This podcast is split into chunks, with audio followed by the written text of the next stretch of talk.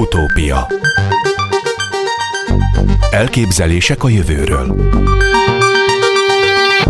Neumann Gábor műsora.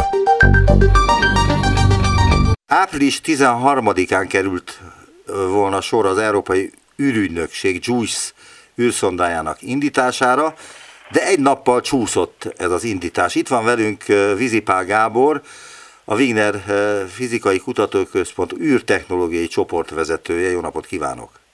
Jó napot kívánok! Tehát a pillanatnyi affiliációm az az Energia Tudományi Kutatóközpont űrtechnológiai csoportjának a vezetője. Elnézést kérek, akkor még egyszer elmondom, hogy pontosan mi a titulusa. Tehát itt van velünk Vizi Pál Gábor, az Energia Tudományi Kutatóközpont űrtechnológiai csoportvezetője.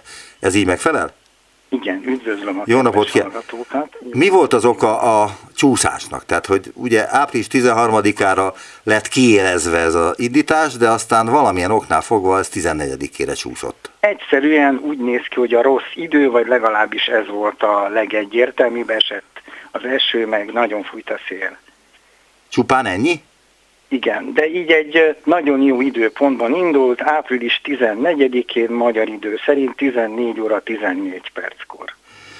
Na most, ugye akkor ezzel is volt némi kis zavar, de aztán végül is sikerült elindítani ezt a projektet, de aztán megszűnt a kapcsolat, és ott, ha jól tudom, akkor kis pánik is kialakult, aztán újra létrejött a kapcsolat. Ennek mi volt az oka? Mármint a Juice és a Föld között.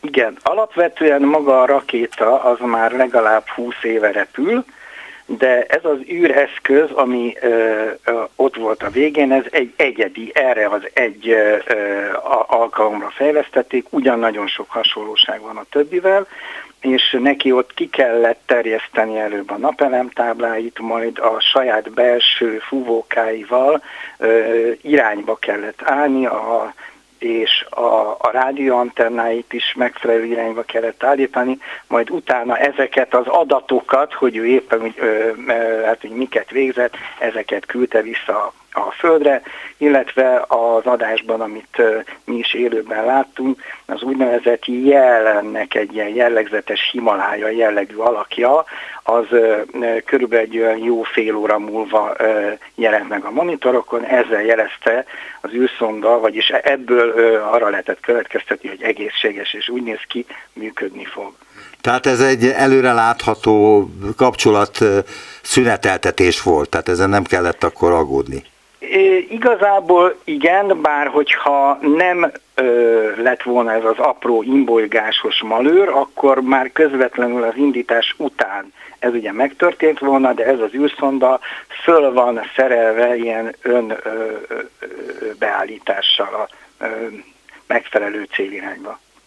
Azt írják, hogy végigvárni. Igen, azt írják az ismertetőben, hogy az ESA JUICE Jupiter Icy Moon Explorer űrszondáját a Jupiter és jeges holdjai, elsősorban az Európa, a Ganymedes, mely az egyetlen saját mágneses térrel rendelkező hold a naprendszerünkben, és a Callisto részletes vizsgálatára hozták létre. Miért olyan érdekesek ezek a holdak? Azért érdekesek, mert H2O, tehát vízjég van rajta, más egyéb dolog is lehet jég, tehát hogyha ugye jégről beszélünk, az ember általában a vízjeget érti rajta. Nagyon hasonlónak tűnik az ideig ismertek alapján, mondjuk az Antarktisznak a jegéhez, és a többi, és a többi.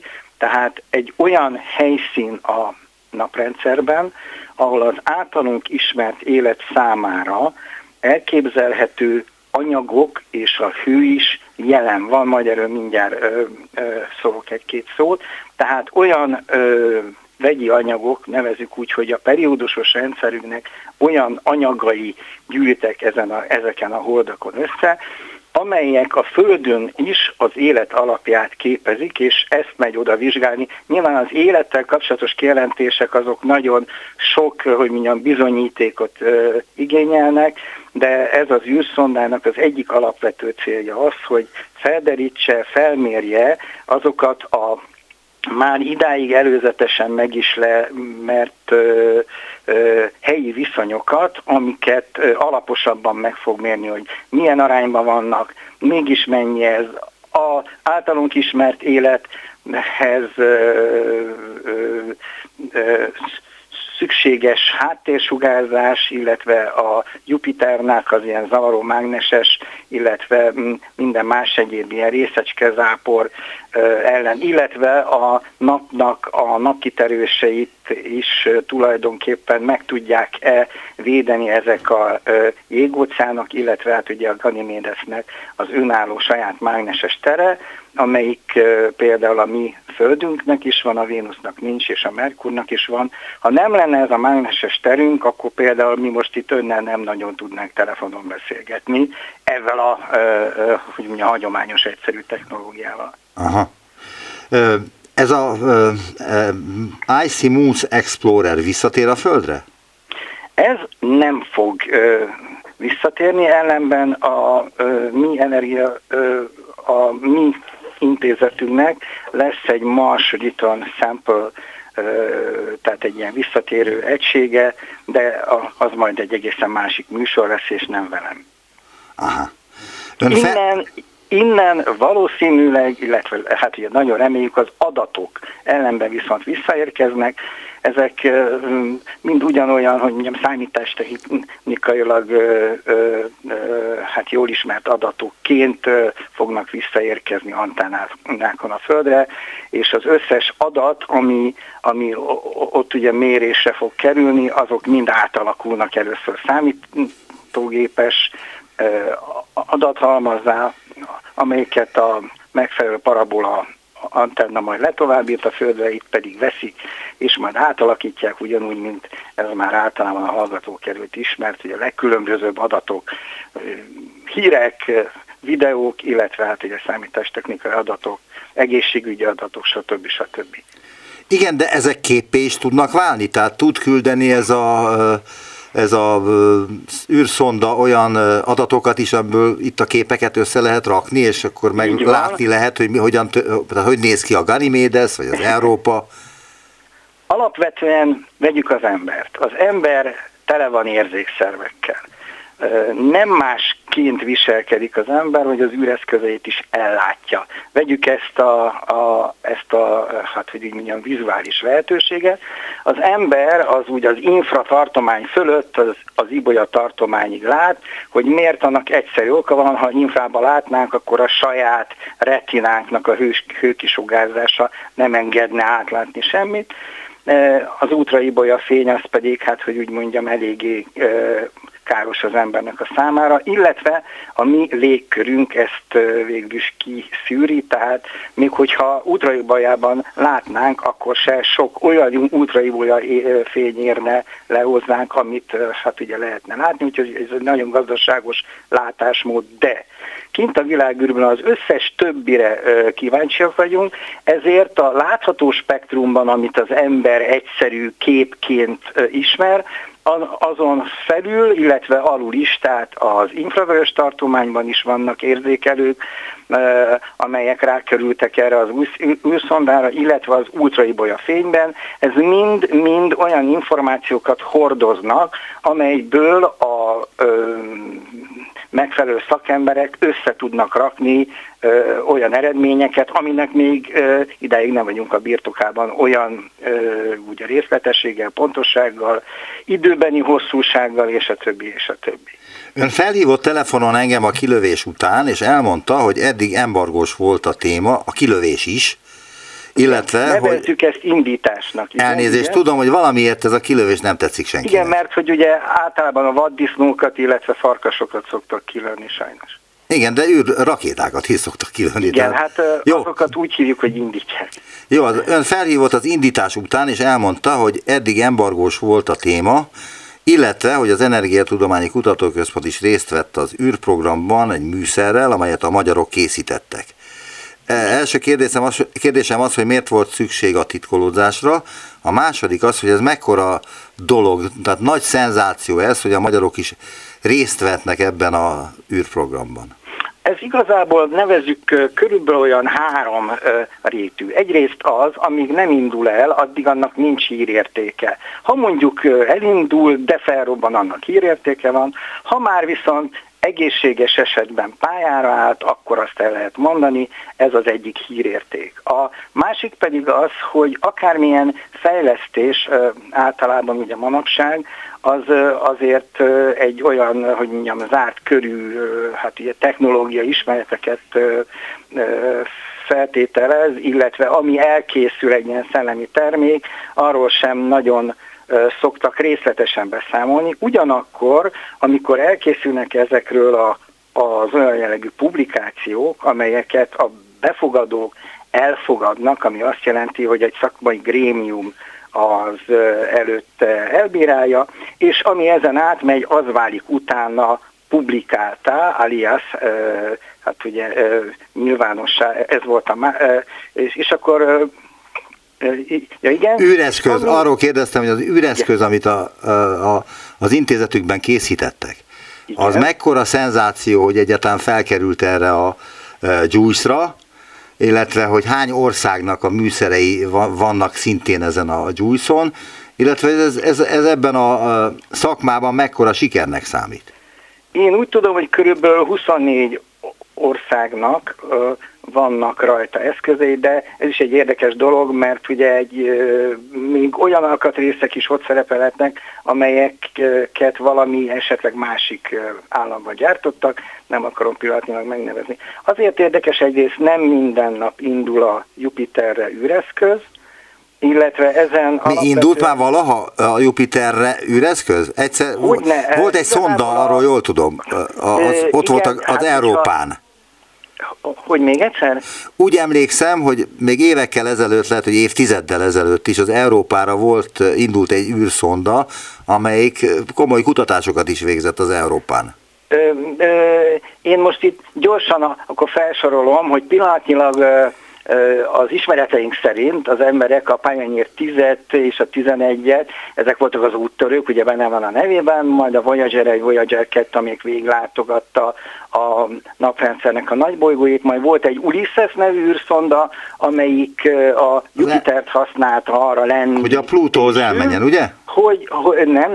Hogy a napot fölülről az északi és a déli sarka körül is tudja vizsgálni, majd odaérkezett a kifejezetten Jupiter vizsgáló Galileo űrszonda, ez amelyik már az Európát is vizsgálta, elment mellette az a Cassini-Huygens, amin a mi fejlesztéseink is rajta voltak, és a kollégáknak az aláírása, meg az én aláírásom egy DVD-n, ez egy ilyen, hogy úgy mondjam, PR fogás, amelyik aztán elért a Saturnusig, elhúzott mellette az úgynevezett New Horizons, amelyik szintén a Jupitert használta egy ilyen ugródeszkának a Plutóhoz, igen, majd a Juno is ott van, és majd az Európa Clipper fog menni, ami kifejezetten az életet fogja vizsgálni az Európa holdján, ha egyáltalán. De ha jól tudom, akkor egy szonda a Plutó, illetve a Jupiternek a légkörébe is bement, és nem tudom hány méterig tudott lejutni, hány kilométerig tudott eljutni, mert hogy azt nem tudják a tudósok, hogy a Jupiter magja az kemény vagy nem kemény. Én úgy tudom, hogy ez a bizonyos Galileo volt, amelyik az utolsó, mozdulatait ott végezte, és én úgy tudom, hogy olyan 170 kilométer körül, de sajnos nem vagyok lexikon, még adatokat küldött föl. Igen, egyébként ugyanez történt a Saturnusnál, a végén ebből a bizonyos Cassini űrszondával. Ezt azért kérdezem, hogy ezek a holdak elég messze vannak a Jupitertől ahhoz, hogy ott például egy űrszonda tudjon működni, mert hogy óriási a Jupiternek a vonzása. Azt hallottam, hogy egy ember állna a felszínére, ha lehetne a felszínére állni, akkor azonnal palacsintává nyomná a tömegvonzás. Hát bármilyen hihetetlen, de mivel hélium és hidrogén, ezért csak 2,3 G. Annyit még akár egy egyszer repülőgép leszállásnál is mondjuk. Tehát annyi a tömegvonzása a Jupiternek? Igen, a felszínén, de mivel óriási tömeg, ezért nagy felületre, vagy pedig térfogatra van. Körülbelül 650 000 kilométerre van állítólag a felszíntől, de hát ugye mi az a felszín? Nevezzük úgy, hogy az elfogadott légkörétől a Jupiternek az Európa hold, Ez azt jelenti, hogy körülbelül olyan majdnem majdnem olyan nem egészen dupla távolság, mint a Föld holdnak a távolsága. Ez egy nagy bolygó mellett egy elég veszélyes hely, tehát éppen ezért ott úgynevezett árapály erők vannak, az Io nevű hold, az Európa és az a Ganymedes és a Callisto, az 1-2-4-8 arányban keringenek a Jupiter körül. Hogy miért? Ez is egy tulajdonképpen óriási matematikai és fizikai, égi mechanikai csoda, de ez biztosítja azt, hogy hatalmas árapály erők mozgatják és fűtik ezeknek a holdaknak a belsejét. Emiatt feltételezik azt, hogy a naptól ilyen távol mégis van elegendő energia ahhoz, hogy olyan hőmérséklet alakuljon ki, hogy az élet elkezdődhessen. Hogy ami az élethez megfelelő hőmérséklet, nevezzük úgy. Nem merhetünk idáig beszélni életről, csak azt mondjuk, hogy bizonyos szempontból a feltételek adottak. Ellenben a sugárzás az nagy, és a részecskezápor, és a többi, meg azok az óriási rianások, amelyek például az Európa holdnak a felszínén van, de erre azt szokták mondani, hogy például a Balatonnak a jegének a rianásait az alatta levő élővilág túléli. Ez majd ugye a jövőnek a kérdései. Igen, de azt nem mondtam még, hogy milyen műszert készítettek önök. Ja, igen. Tehát mi egy Particle Environment Package, tehát egy részecske eloszlást vizsgáló csomagnak készítettük a tápegységét.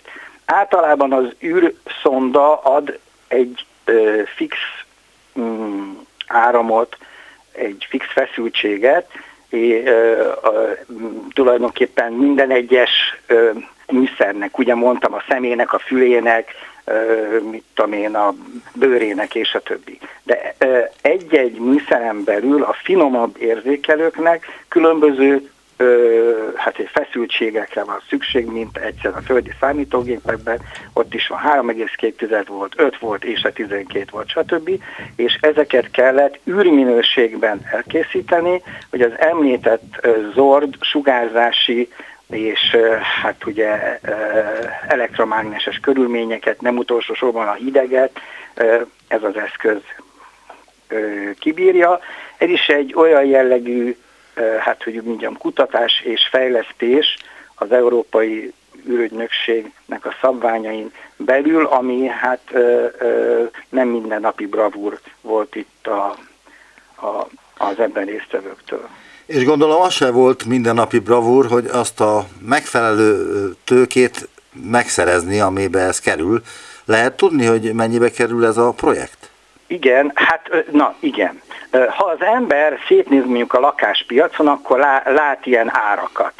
Ha az ember viszont egy lakást helyett egy házat épít, akkor ugye nem biztos, hogy abba az összegbe kerül, mint amiért azt el lehet adni. Ezért én azt mondtam, most, hogyha a számlákkal elszámolt összeget vesszük, arra az Európai Ürügynökségnek van egy 830 millió eurós összeg megjelenítve. Az azt jelenti, hogy ennyit lehetett elszámolni számláért. De akkor, amikor én építetek egy házat, akkor azt is hozzá kell számolni, hogy nem fizetem ki az összes munkásnak az összes előéletét, amiért ő eljutott odáig, hogy megszerezte azt az ismeretet, stb.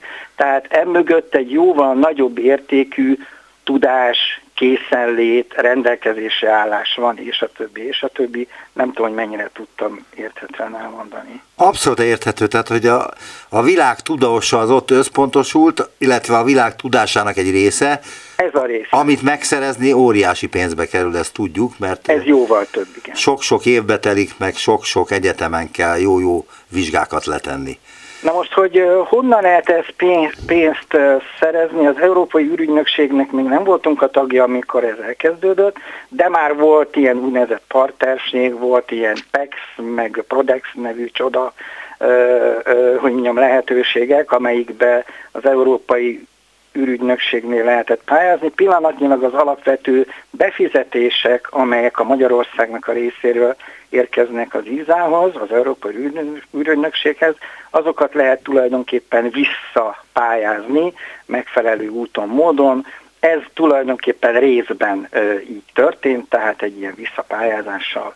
De hát nem volt olyan egyszerű egy ilyen misszióba belekerülni, ma sem az, bizonyos szinteket el kell tudni élni. Az űrtechnológiai csoportunknak az előélete, amelyben benne volt Mars küldetés, üstökösökhöz menő űrszondák, és az előbb említett ugye Szaturnuszhoz ment ez a bizonyos Cassini űrszonda, ez az előélet is mind-mind hát ugye benne van, sőt amikor az ember pályázik, akkor ezekkel kapcsolatos nyilvánossá vált publikációit is így meg kell említeni, hogy egyáltalán elnyerhesse. Gondolom az elkövetkező 8 évben, mert 8 év múlva ér el a Jupiterig, vagy a Cassio-ig, vagy az Európáig ez az űrszonda, addig még föl fogom önt hívni, hogy éppen hol tart, illetve hogy milyen információkat küld. Egyébként ezeket az adatokat, amelyeket ez az űrszonda küld a Földre, hol elemzik, ki elemzi? Önök is részt vesznek már, mint az Energia Tudományi Kutatóközpont? Ez az, ami, hogyha az adatok érkeznek, mivel még nem is a Wigner, hanem a Részecske és Magfizikai Kutatóintézetből alakult Wigner, amiből mi átkerültünk az energiatudományhoz, de a lényeg, hogy az űrfizikusok azok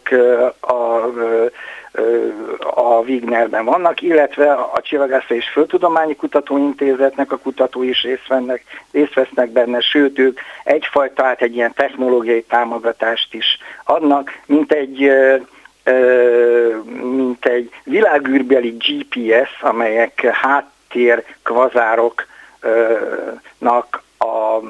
mindegy, ebben hadd ne menjünk bele, olyan, mintha ilyen távoli GPS holdak lennének, amelyek a jelen esetben kvazárok, azokat mérik fel, és ezekhez képest fogják tudni relativisztikusan, hajszál precízen megmondani, hogy hol van éppen az űrszonda, illetve majd amikor a jeges holdakról érkezik vissza az adat, akkor az előilletük miatt a Wigner Fizikai Kutatóközpontnak az űrfizikusai fogják ezeket valószínűleg tudni elemezni és publikálni.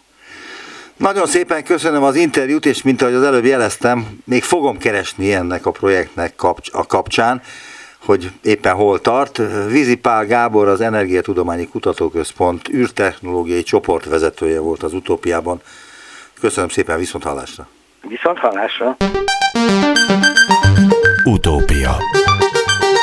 Mostantól él Magyarországon zsellérhangya, szultánhangya és 124 másik egyedi névvel rendelkező faj. Olvasni egy ismertetőben, amit Csősz Sándor biológus, ökológus írt, és akit az Utópiában is üdvözölhetek. Jó napot kívánok! Jó napot kívánok, üdvözlöm a hallgatókat! Mikortól van nevük a hangyáknak? Tulajdonképpen a helyzet az, hogy a hazai hangyafajoknak a latin nevük az mindig is ismert volt, már azoknak, amiket ugye ismerünk Magyarországról. Ugye a nagy újítás, vagy a nagy lépés most az, hogy magyar nevük is van. Tehát, hogyha mondjuk a felhasználónak, vagy a laikus érdeklődőnek azt mondjuk, hogy Leometopon mikrocephalon, az ugye nem mond semmit, de hogyha azt mondjuk, hogy tölgyfahangya, akkor már is jobban el tudja helyezni, hogy miről is beszélünk. Ezért lényeges ez, hogy tudjunk a nagy közönséghez szólni. Tehát a nevük az valamennyire jellemzi is azt, hogy hol élnek, hogyan élnek, milyen hangyákról van szó? Így van. Tehát a névadásnál egy nagyon fontos szempont volt az, hogy ez valamilyen módon tükrözze vagy az életmódjukat, vagy a kinézetüket. Tehát, hogy a laikusok vagy az érdeklődők tudják mihez kötni, könnyebben megragadjon, információt hordoz a név maga is a hangyáról. Igen, azt is írja ön, hogy aminek nincs neve, az a köznapi értelemben nem is létezik, vagyis sokkal nehezebben tudunk róla beszélni, gondolkodni, és ezzel is magyarázza ön, aki egyébként ezt a magyar hangyanév katalógust létrehozta, hogy erre miért is volt szükség. Így van. Tehát azért gondoljunk bele, tehát hogyha valamiről szeretnénk beszélni, el kell nevezzük a dolgokat, hogy mindenki számára nyilvánvaló legyen, hogy miről beszélünk, és ennek egy egyezményes névnek kell lennie, tehát az, amit én mondjuk zselérhangyának hívok, az más számára is ugyanaz legyen, hogy ugyanarról beszélünk. De ezért nagyon fontos, hogy legyen egy egységes nevezéktan. Hány hangyafaj él a világban? És hány hangyafaj él Magyarországon? Világszerte valamivel több mint 16 000 hangya van. Ugye a hangyák azért egy nagyon népes csoport, rendkívül fajgazdag, és úgy mondjuk, hogy ökológiailag is domináns. Tehát hogyha például összegyűjtjük valahol a teljes rovarvilágot, mondjuk egy mezőn vagy egy erdőben, ha képesek lennénk arra, hogy összeseperjük az összes rovart, akkor azt találnánk, hogy 10 kilónyi rovarból 3 vagy 4 kilót hangyát tesznek ki. Tehát borzasztóan népesek. Magyarországon is hasonlóan népesek, de a fajszámuk azért nyilván az ország területéhez mérve sokkal kisebb. 126 fajt ismerünk az országunkban. Miért hívják szuperszervezetnek a hangyabolyt? Azért, mert egy kolónia úgy működik, ugye a szuperorganizmus maga a hangya kolóniát akarja. Igen. Tehát nem a hangyákra vonatkozik, hanem a hangya kolóniára is. A hangya kolónia úgy működik, mint egy soksejtű szervezet, ahol a sejteknek a szerepét egy-egy hangya dolgozó veszi át. Körülbelül úgy kell elképzeljük ezt, illetve a hangya dolgozókat, mint agyakkal rendelkező sejtek. Ezek együttműködnek, hálózatot alkotnak, kooperálnak, és egy-egy egyedük, tehát egy-egy hangya egyed, egy hangya dolgozó önmagában nem életképes, hasonlóan például az emberi, ugyanis soksejtű szervezethez, egy-egy sejtet, ha kiemelünk, akkor ideig, óráig életképes, csak utána elpusztul. 2 éve jelent meg a Földi Idegenek című könyv, ami a hangyákról szól. Miért hívja ezeket Földi Idegeneknek? A kifejezés, illetve ez a cím körülbelül onnan kapta a nevét, hogy próbáltam elképzelni, illetve elmagyarázni az olvasónak azt, hogy mennyire másként gondolkoznak a hangyák, hogy másként léteznek, mint mi. Ugye a hangya kolóniát nagyon gyakran rovar államnak vagy rovar társadalomnak szokták nevezni, ezzel utalva arra, hogy ilyen analógiát vagy homológiát mutatva az emberi társadalommal, de valójában nem erről van szó, ők teljesen másként működnek, mert teljesen másként is gondolkoznak, mint mi emberek. Annyira másként, mint például, ha idegenek érkeznének a földünkre, és próbálnánk velük kommunikálni, próbálnánk megérteni őket, és nem igazán sikerülne, mert teljesen más algoritmus alapján, teljesen más módon gondolkoznak, mint mi emberek. Hogyan tudná ezt úgy leírni, hogy meg is értsük? Tehát gondolom, hogy ön nem tudom, hogy mennyire tudja azt, hogy hogyan gondolkodnak, de feltételezem, hogy azért ebben a dologban már nagyon régóta benne van. Tehát, hogy mi az, amit meg kéne az embereknek érteni, hogy megértsük a hangyák gondolkodását? A mai irodalomban, vagy a mai közbeszédben ugye a hangyákat antropomorfizáljuk. Ez azt jelenti, hogy emberi tulajdonságokat adunk nekik, vagy az emberihez mért tulajdonságokkal ruházzuk fel őket. Erről szó sincs, ugye a hangyáknál nincs becsvágy, nincs szeretet, nincs ragaszkodás. Ők egyszerűen egy beépített kódot követnek, ami alapján működnek, és ez a kód nem más, mint az utódok felnevelése. Ugye ők ennek szentelik az életüket. Egy hangya dolgozó számára nem létezik hierarchia, mint például ugye az emberi társadalomban. Számukra nincsen ambíció, ők nem akarnak nagyot alkotni. Ugye a hangyák névtelenül élnek. Nem, tehát ebben is eltérnek az embertől. Például ugye egy hangya dolgozóból soha nem lesz vagy felfedező, vagy művész, stb. Nem tudom, ez így érthető-e? Persze, érthető. Ön szereti a hangyákat? Igen. Miért? Szeretem. Sokat tanulhatunk a hangyák vizsgálatából. Tehát, hogyha hajlandóak vagyunk elszakadni attól, hogy antropomorfizáljuk őket, hogy emberi tulajdonságokkal ruházzuk fel őket, akkor rengeteg dolgot tanulhatunk tőlük. Például ugye a hálózatépítésben ők rendkívül jók. A önszerveződési folyamatokat, hogyha meg akarunk ismerni, akkor a hangyák vizsgálata ideális. Hányféle szerepkörre van egy ilyen hangyabolynak? Tehát hányféle funkciót látnak el a hangyák egy hangyabolyban? A hangyafajok legtöbbjénél egyetlen egy szerepkör van, és ez a dolgozó.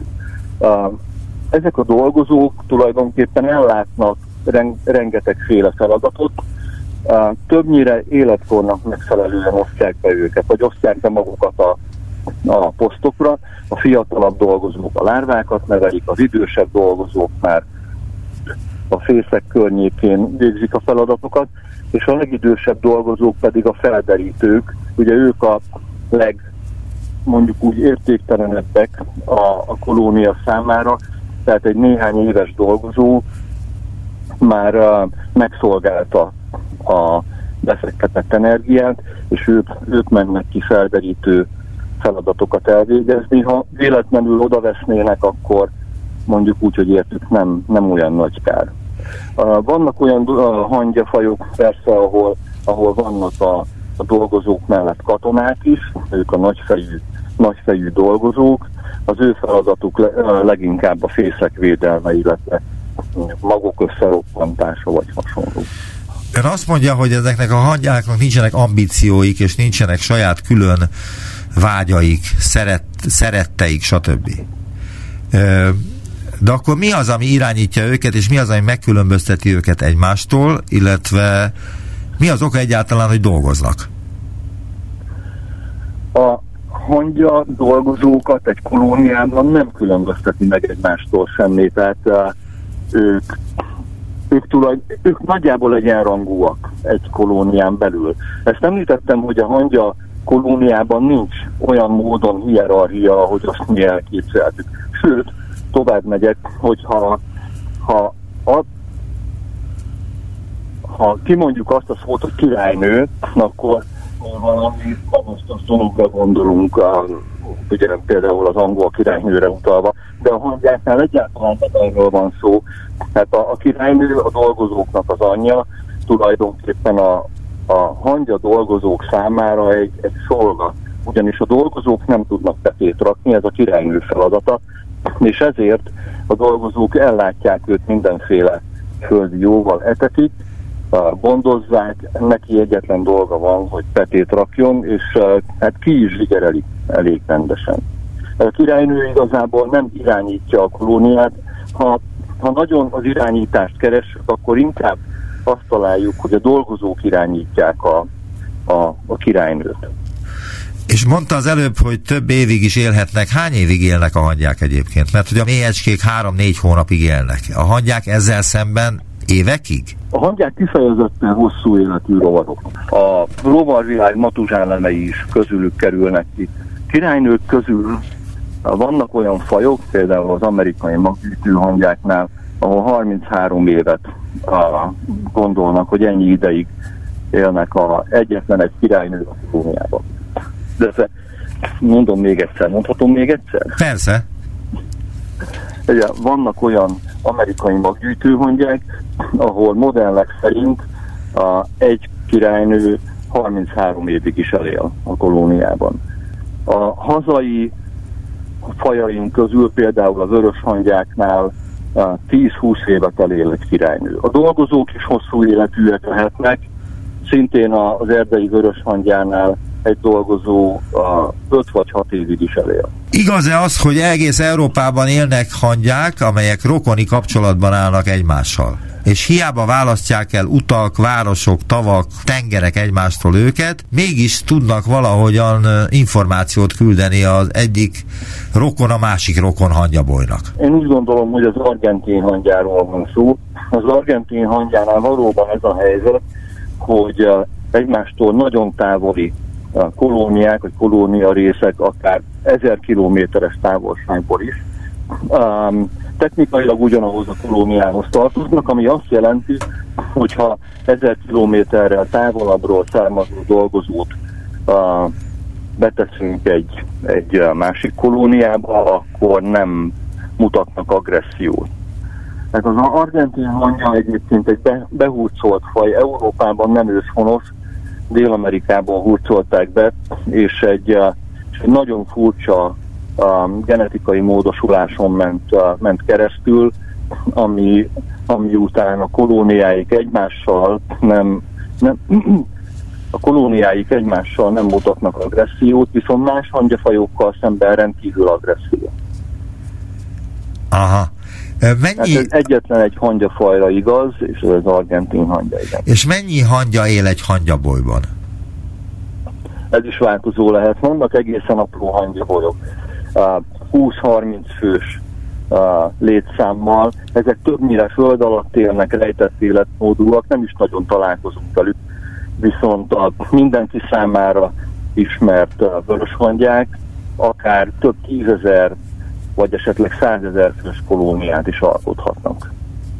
És hogyan kommunikálnak egymással? Meg gondolom azért információkat muszáj átadni, hogy hol nem tudom milyen élelem van, meg hogy hova kell vinni, meg stb. Nem tudom milyen információkat kell a hangyákkal közölni.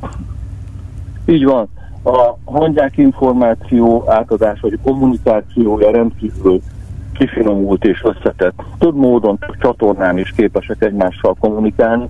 A legfontosabb, a legfőbb kommunikációs formájuk feromonok útján történik. Mint a méhecskéknél. Bocsánat? Mint a méhecskéknél. Így van. Ezek illatmolekulák, amik a fogadó félből egyfajta válaszreakciót váltanak ki. Ez nem tudatos válaszreakció, ez ösztönösen zajlik. Tehát egy dolgozó nem tud dönteni, hogy ő most reagáljon erre az ingerre, vagy ne reagáljon. Ha megkapja ezt az ingert, akkor reagál. Hasonlóan, mint mondjuk a mi hányó reflexünk, hogyha ingereljük a lightstrike-padot, akkor megtörténik. Nem tudunk dönteni, hogy megtörténjen vagy sem, megtörténik. Ugyanígy kell elképzelni a hangyadolgozó kommunikációját is. Ha megkapja a jelet, a fogadófél akkor reagál rá. Egy hangya kolónián belül, vagyis szintén fajtól függő, de 5 és 20 közötti mondjuk úgy szót ismerünk, vagy jelet ismerünk, amelyeknek a kombinációjából kialakul egy ilyen magas szintű hangyanyelv. Tervezet. Hangyanyelv, így van. Köszönöm. Igen, de hogy azt nem mondhatjuk, ön azt mondja, hogy ennek a hangyáknak nincsenek vágyaik, meg érzelmeik, meg ilyesmik. Voltak éppen nem önálló entitások, hanem egy hangyabolynak a részei, de hogy akkor hogyan lehet értékelni? Tehát lehet mondani egy hangyabolyra, hogy okos, vagy buta, vagy? Tehát vannak ilyen egymáshoz való viszonyítási lehetőségek a hangyabolyokat tekintve? A hangyabolyokat tekintve már igen. Tehát a dolgozók, ahogy ön is mondja, a dolgozók tulajdonképpen egyenrangú felek egy hangyabolyon belül, de nagyon érdekes, mostanában helyeződik erre a hangsúly a kutatáson belül, hogy a hangyabolyoknak is van egyéniségük. Sőt, a hangyabolyoknak mérhető egyénisége van, sokkal inkább mérhető, mint a dolgozóknál. Vannak például ugyanazon fajon belül, ugyanazon területen vannak agresszívabb hangyabolyok, vannak aktívabb, vannak lustább hangyabolyok, és ezek a tulajdonságok ezek egy-egy hangya kolóniára jellemzően. Ugyanúgy hasonlóan, mint hozzánk emberek, hasonlóan hozzánk emberekhez. Az biztos egyébként, amit ön állít, hogy a hangyák azok voltak éppen sejtként funkcionálnak, mintha egy nagy testnek lennének a sejtjei, és a test igényeit kell kielégíteniük élelemmel, védelemmel, meg minden egyébbel, de ha nagyon megvizsgálnák, akkor se találnák semmilyen egyéni tulajdonságot egy hangyánál? Semmit se? De a hangya a dolgozóknak is van egymástól némileg eltérő tulajdonságuk. Ez teljesen természetes. Hasonlóan ugye a mi sejtjeink sem ugyanolyanok. Tehát én nem arról beszélek, hogy minden egyes. Ők nem klónok. Tehát a hangya dolgozók azért az nem úgy kell elképzelni, mint ugyanazon genetikai kópiának a lenyomatai. De valójában, amit ön kérdez, az biztos, hogy egy hangyakolóniát úgy kell elképzelni, mint mint agyakkal rendelkező sejtekből álló szervezet. Tehát számunkra ugye egy organizmusnak van fizikailag megfogható formája. Elég, ha arra gondolunk, hogy például megfogjuk egy fa levelét, vagy egy hörcsüget a kezünkbe veszünk. Egy hangyakolónia ettől azért egy kicsit eltérő.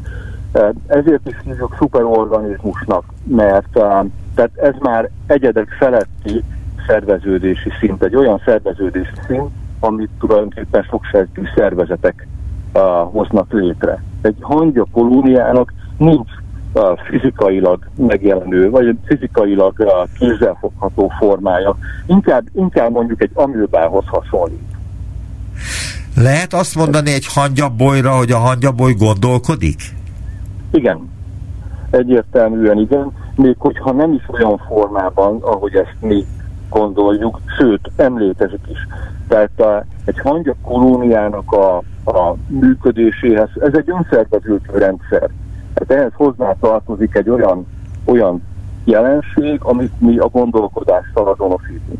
Hogy világos legyek, ha például leteszünk egy táplálékot, legyen 2 méterre a kolóniától, és egy akadályt építünk közé, akkor a hangyák rá fognak jönni, hogy melyik a rövidebb út, méghozzá nagyon érdekes módon.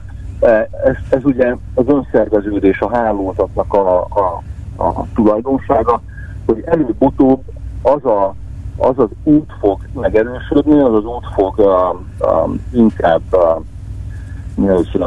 preferáltá válni az dolgozók számára, amelyik a rövidebb. És utána a másik, a többi út, ami ugye a hosszabb utat jelenteni, az pedig elhagyott országúttá válik. Na most erre hadd mondjak önnek egy gyerekkori történetet, hogy összekötöttünk egy ilyen hangya vándorló sort, az elejét a végével, és addig mentek, míg el nem fáradtak, és összenemestek. Nem tudom, mi történt, de mentek körbe-körbe. Ezt úgy hívják, ezt a jelenséget, vagy ismert jelenség, ezt úgy hívják, hogy halálspirál, vagy halálkör. Ez viszonylag gyakori azoknál a fajoknál, amelyek hosszú vándorutat, vagy hosszú utat tesznek meg a táplálékforrás és a kolónia között. A hosszú utat azt ilyen több méter, vagy több 10 méterben kell elképzelni. Ilyenkor az történik, hogy minden hangyadolgozó követi a másik, az előtte menő hangyadolgozónak a feromonnyomát. Nyilván ők ebből nem látnak ki, tehát hogy nem látnak messzire, vagy nem érzékelnek sok minden más, csak azt a feromonnyomot igyekeznek követni, és hogyha ezt rövidre zárjuk, tehát hogyha ezt körbe zárjuk, ezt a feromon ösvényt, akkor a hangyák szépen körbe-körbe elkezdenek rajta vándorolni, mert csak azt érzékelik, hogy ők előre mennek. Ők azt nem fogják érzékelni, hogy ez egy kör. Igen, és itt jön be az, amit ön mondott, hogy hát ezeknek nincsen a hangyáknak önálló gondolkodásuk, hanem a hangyaboly a gondolkodó, nem tudom micsoda, nem tudom minek lehet gondolkodó nevezni. Lény, nevezzük így. Tehát igen. Gondolkodó lény maga a hangyaboly, annak rá kéne jönnie, hogy itt be vannak csapva azzal, hogy körbe-körbe mennek, de hát ez az információ az nem jut el a hangyabolyba. Igen, pontosan így van. Világos. Milyen ökológiai szolgálatot látnak el a hangyák? A hangyák ökológiai szerepe rendkívül jelentős. A mi égövünkön, tehát a mérsékelt égövön is, a trópusokon is csináltak egy vizsgálatot a amazoniai esőerdőkben valahol, hogy eltávolították, kizárták a hangyákat a területről, és azt tapasztalták, hogy a rovar tetemek nagyon gyorsan elkezdtek felhalmozódni a területen. Tulajdonképpen arra jutottak, hogy az összes rovartetem 60%-áért, annak elszállításáért, tehát az összes rovartetem 60%-ának elszállításáért a hangyák felelősek. Egyszerűen nem volt más rovarcsoport, ami átvegye a hangyáknak a eltakarító szerepét. Milyen ökológiai szolgálatot látnak el a hangyák? A hangyák a rovarvilág legfőbb, legfontosabb ragadozói. Sokkal több rovart fogyasztanak el egy területen, mint a kifejezetten a ragadozó életmódra specializált pókok. Például egy fenyőerdőben, vagy egy lombhullató erdőben előfordul néhány évente, hogy megjelennek, nagy tömegben megjelennek lepkehernyók, és tulajdonképpen az összes lombot lerágják a fákról. Nem is olyan régen, néhány évtizeddel ezelőtt vették észre svájci kutatók, mikor helikopterrel elrepültek egy erdőség felett, hogy az erdőknek a teljesen tarra rágott erdők bizonyos foltjai néhány 10 méter sugarú körben zöldek maradtak. És reméltették, hogy miért, majd miután leszálltak és megnézték a területet lent a földön, hogy egy erdőben, hogy mi történt, akkor azt találták, hogy minden kis zöld szigetnek a közepén egy hangyaboly, egy vörös hangyaboly volt található. Ezek a vörös hangyák, ezek tulajdonképpen megtisztították a fákat az összes lepkehernyótól, és ezzel meg is védték őket attól, hogy talra rágják a lepkék a lombkoronájukat. Tehát a hangyáknak a szerepe kifejezetten jelentős. Azt már említettem, hogy a biomassa, tehát a teljes rovar tömegnek a 30-40%-át is kitehetik a hangyák. És ennek megfelelően magas, vagy ennek megfelelő az ökológiai szerepük is. Még annyit kérdeznék, hogy terjesztenek az ember számára veszélyes betegségeket a hangyák? Nem, egyértelműen nem. Egyrészt azért nem, mert rendkívül tiszta állatok. Tehát, ha belegondolunk, ők nem engedhetik meg maguknak azt, hogy a kolóniában bármi fertőző betegség elterjedjen, ugyanis rengetegen laknak egy kolóniában, nagyon kis területen. Tehát, hogyha valami betegség felütné a fejét, akkor nagyon gyorsan végezhetne a teljes kolóniával. A másik dolog pedig az, hogy valójában a hangyák nem szeretnek a mi otthonunkban lenni. Sokan nem gondolják, hogy ez az igazság, pedig valójában így van. Tehát a hangyák leginkább kint szeretnek lenni a kertben, vagy a mezőkön, nem pedig bent a házban. Nagyon szépen köszönöm az interjút. Igen. Csősz Sándor, biológus, ökológus, az MTA doktora, az ÖBI Evolúciós Ökológiai Kutatócsoport tudományos tanácsadója volt az Utópiában. Viszont hallásra, minden jót önnek. Viszont hallásra. Visszaértünk a jelenbe. Neumann Gábor Utópia című műsorát hallották.